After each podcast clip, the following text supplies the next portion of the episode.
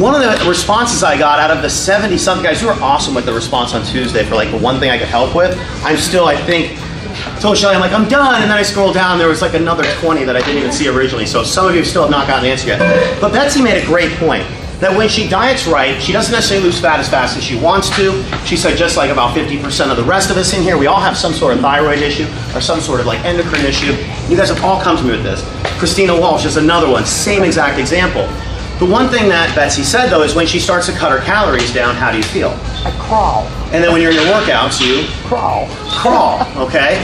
If anybody saw her on Thursday, she was nose to nose with Chrissy Vienne and basically would have smoked her if you would have come up that hill with a little bit more limber knees, right? I mean, but I mean, somebody, I don't know, 20 years younger, and I mean, Betsy was smoking her, all right? But if she cuts her calories because she wants to try and get leaner, that doesn't happen. She's not functioning at full force. She's not actually building the muscle that she needs to burn fat.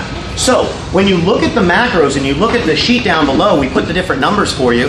And that wonderful, beautiful handwriting is Michelle's, definitely not mine, except for four of you this morning. When you look at that, every single day, you will hit the same exact caloric goal. You're just going to manipulate where the energy source comes from. Okay? So that every single day, if your calorie intake is 1100 or 1300 or 1500, every single day you're going to eat that same amount. Because all you're trying to survive is that right there. If you go over that, you're fueling the fluff. All right?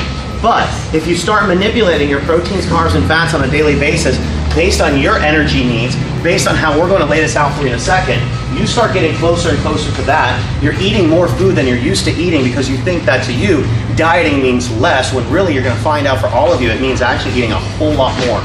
But when you start eating more of the good things, you stop being hungry all the time for bad cravings.